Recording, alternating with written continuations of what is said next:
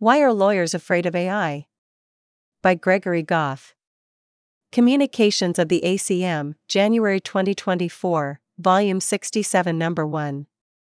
Andrew Perlman, Dean of the Suffolk University School of Law in Boston, is no stranger to examining innovative legal technology, but his recent experiment with generative artificial intelligence, AI, OpenAI's ChatGPT, to be precise, led him to think the technology may create bigger changes to the way law is practiced than the Internet itself. Perlman published one of the legal community's first evaluations of ChatGPT's capabilities in creating convincing arguments and answers to typical questions, in The Implications of ChatGPT for Legal Services and Society, https bit.ly slash 3nafxg, a paper submitted to the Social Science Research Network, SSRN, www.ssrn.com. It would be inaccurate to say Perlman wrote the paper entirely by himself, however, as he stated in its preface, most of its 24 pages were generated in about an hour through prompts to ChatGPT. Only the abstract, preface, outline headers, epilogue, and the prompts for the platform were written by a person. ChatGPT generated the rest of the text with no human editing, Perlman wrote. That was my first opportunity to use generative AI, and most of those prompts were given to ChatGPT about a week after it was released, Perlman told Communications. So I really hadn't used it at all before I wrote that paper, and, long story short, it blew my mind. I couldn't believe what I was seeing. Perlman analogized the release of user friendly generative AI with three precursor aha moments the development of the Internet, the release of the Google search engine, and the release of the Apple iPhone. However, he thinks generative AI also may have a revolutionary effect on the legal industry compared to the evolutionary, if profound, effects the other landmark technologies did.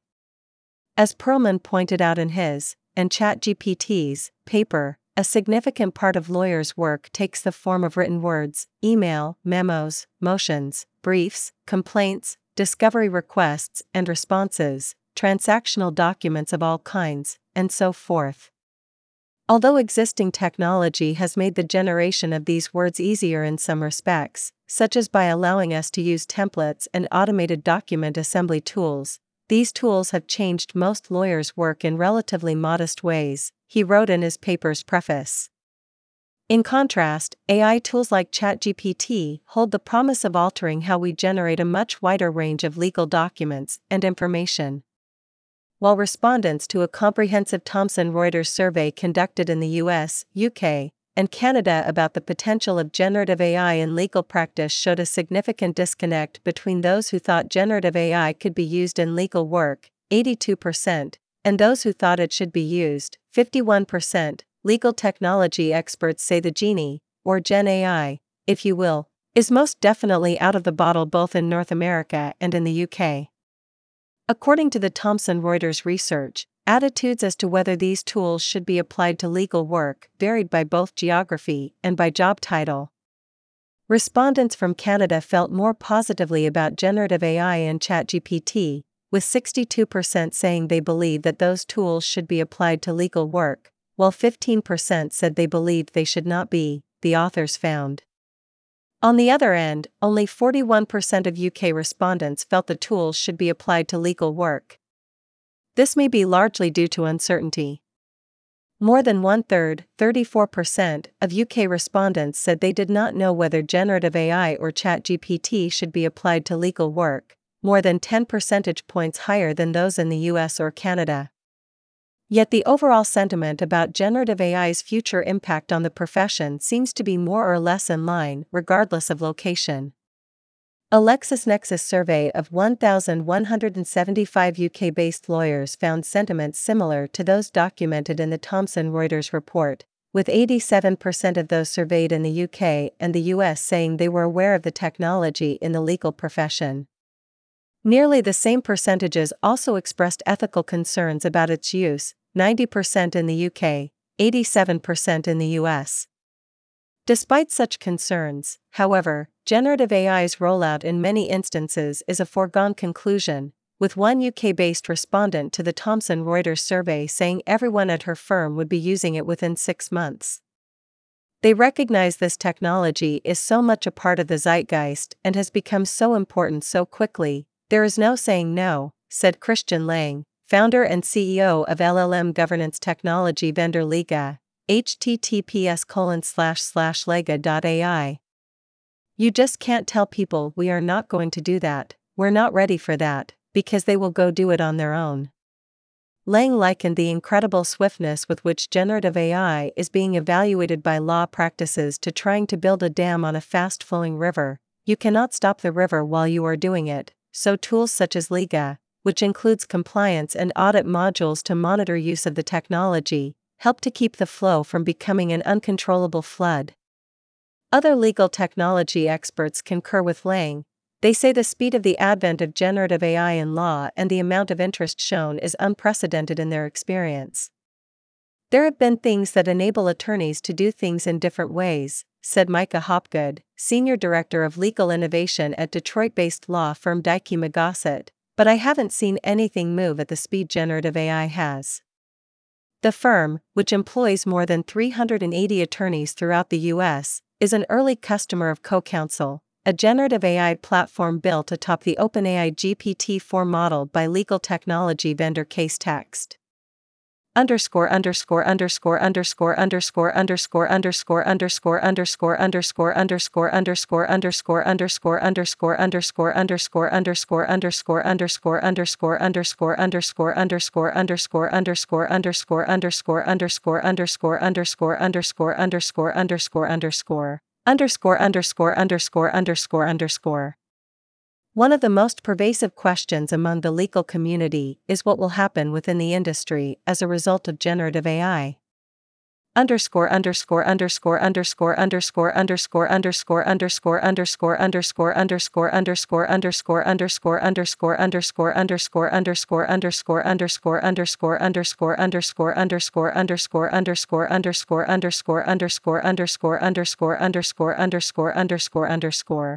underscore underscore underscore underscore underscore Sharon Nelson, president of Fairfax, VA based digital forensics and cybersecurity consultancy Sensei Enterprises, said the demand for the firm's continuing legal education, CLE, seminars on generative AI is unprecedented.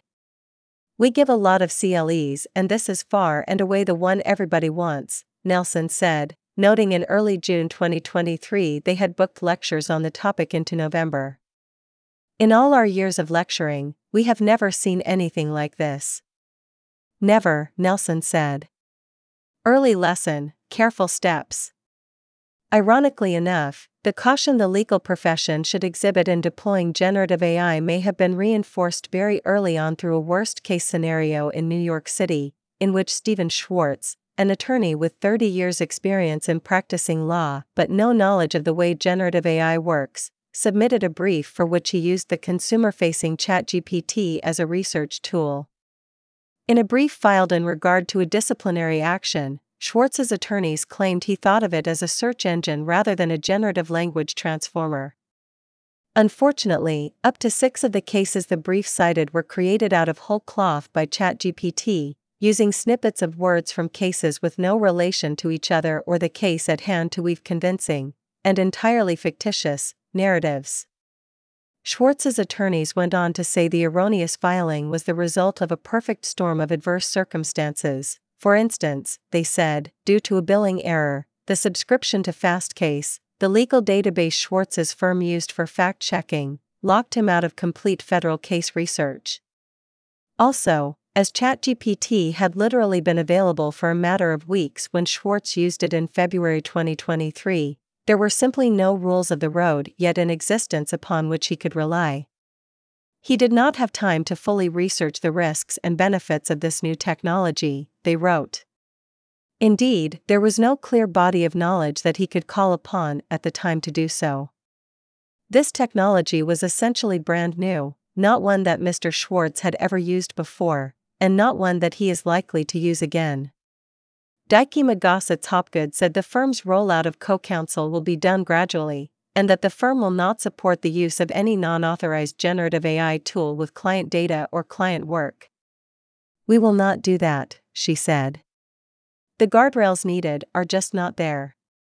At least one pioneering U.S. federal judge has installed his own guardrails regarding generative AI in his courtroom. In a judge specific announcement, Brantley Starr of the Northern District of Texas mandated that any attorney appearing before him attest to any use of generative AI in a brief filed in that court. All attorneys and pro se litigants appearing before the court must, together with their notice of appearance, File on the docket a certificate attesting either that no portion of any filing will be drafted by generative artificial intelligence, such as ChatGPT, Harvey.ai, or Google Bard, or that any language drafted by generative artificial intelligence will be checked for accuracy, using print reporters or traditional legal databases, by a human being. Lega CEO Lang said that kind of attestation may become common practice within law firms as they begin to deploy generative AI. Such a protocol could strike a balance between the speed with which generative AI is emerging and the traditionally cautious legal industry. Lang said Lega, which officially launched in May 2023, was ready to go live integrating with generative AI applications early on, adding, What go live means in this context is actually quite limited. The vast, vast majority of firms are planning to use these technologies for the next few months to do their trialing and workshopping using non confidential data, using non live use cases. When you're in the technology space, people are always saying things like move fast and break things, or fail fast and learn from your failures. And that is very true. You can take that approach and learn a tremendous amount from failure. But people often fail to appreciate that lawyers are members of a professional guild that has professional responsibilities vis a vis our clients, and we don't have the ability to fail. Uncertain impact on legal jobs. One of the most pervasive questions among the legal community is what will happen to the job market within the industry as a result of generative AI. Such a text dependent profession may seem to be particularly susceptible to large scale disruption by profoundly capable language models. For example, studies by financial sector economists and by OpenAI researchers themselves predict a significant percentage of legal work and workers could be exposed to generative AI's efficiencies. A Goldman Sachs report found 44% of legal industry tasks could be automated by AI, while one model in an OpenAI slash University of Pennsylvania paper predicted that legal secretaries could be 100% exposed to generative AI, though the specific tasks that generative AI might assume were not mentioned. However, experts with whom communication spoke said it is simply far too early to predict whether attorneys or their support staffs might face reduced employment or unemployment due to generative AI. For instance, Perlman pointed out in his paper that Bing Chat, which answered several questions he posed, was operating at the level of a B to B plus law student but that at the time he used the generative AI technologies, their knowledge of certain doctrines, such as personal jurisdiction, was problematic and incomplete. He also said the technology is capable of providing additional details if someone knows how to engineer the appropriate prompts, but the casual user is unlikely to know what to ask or how to ask it.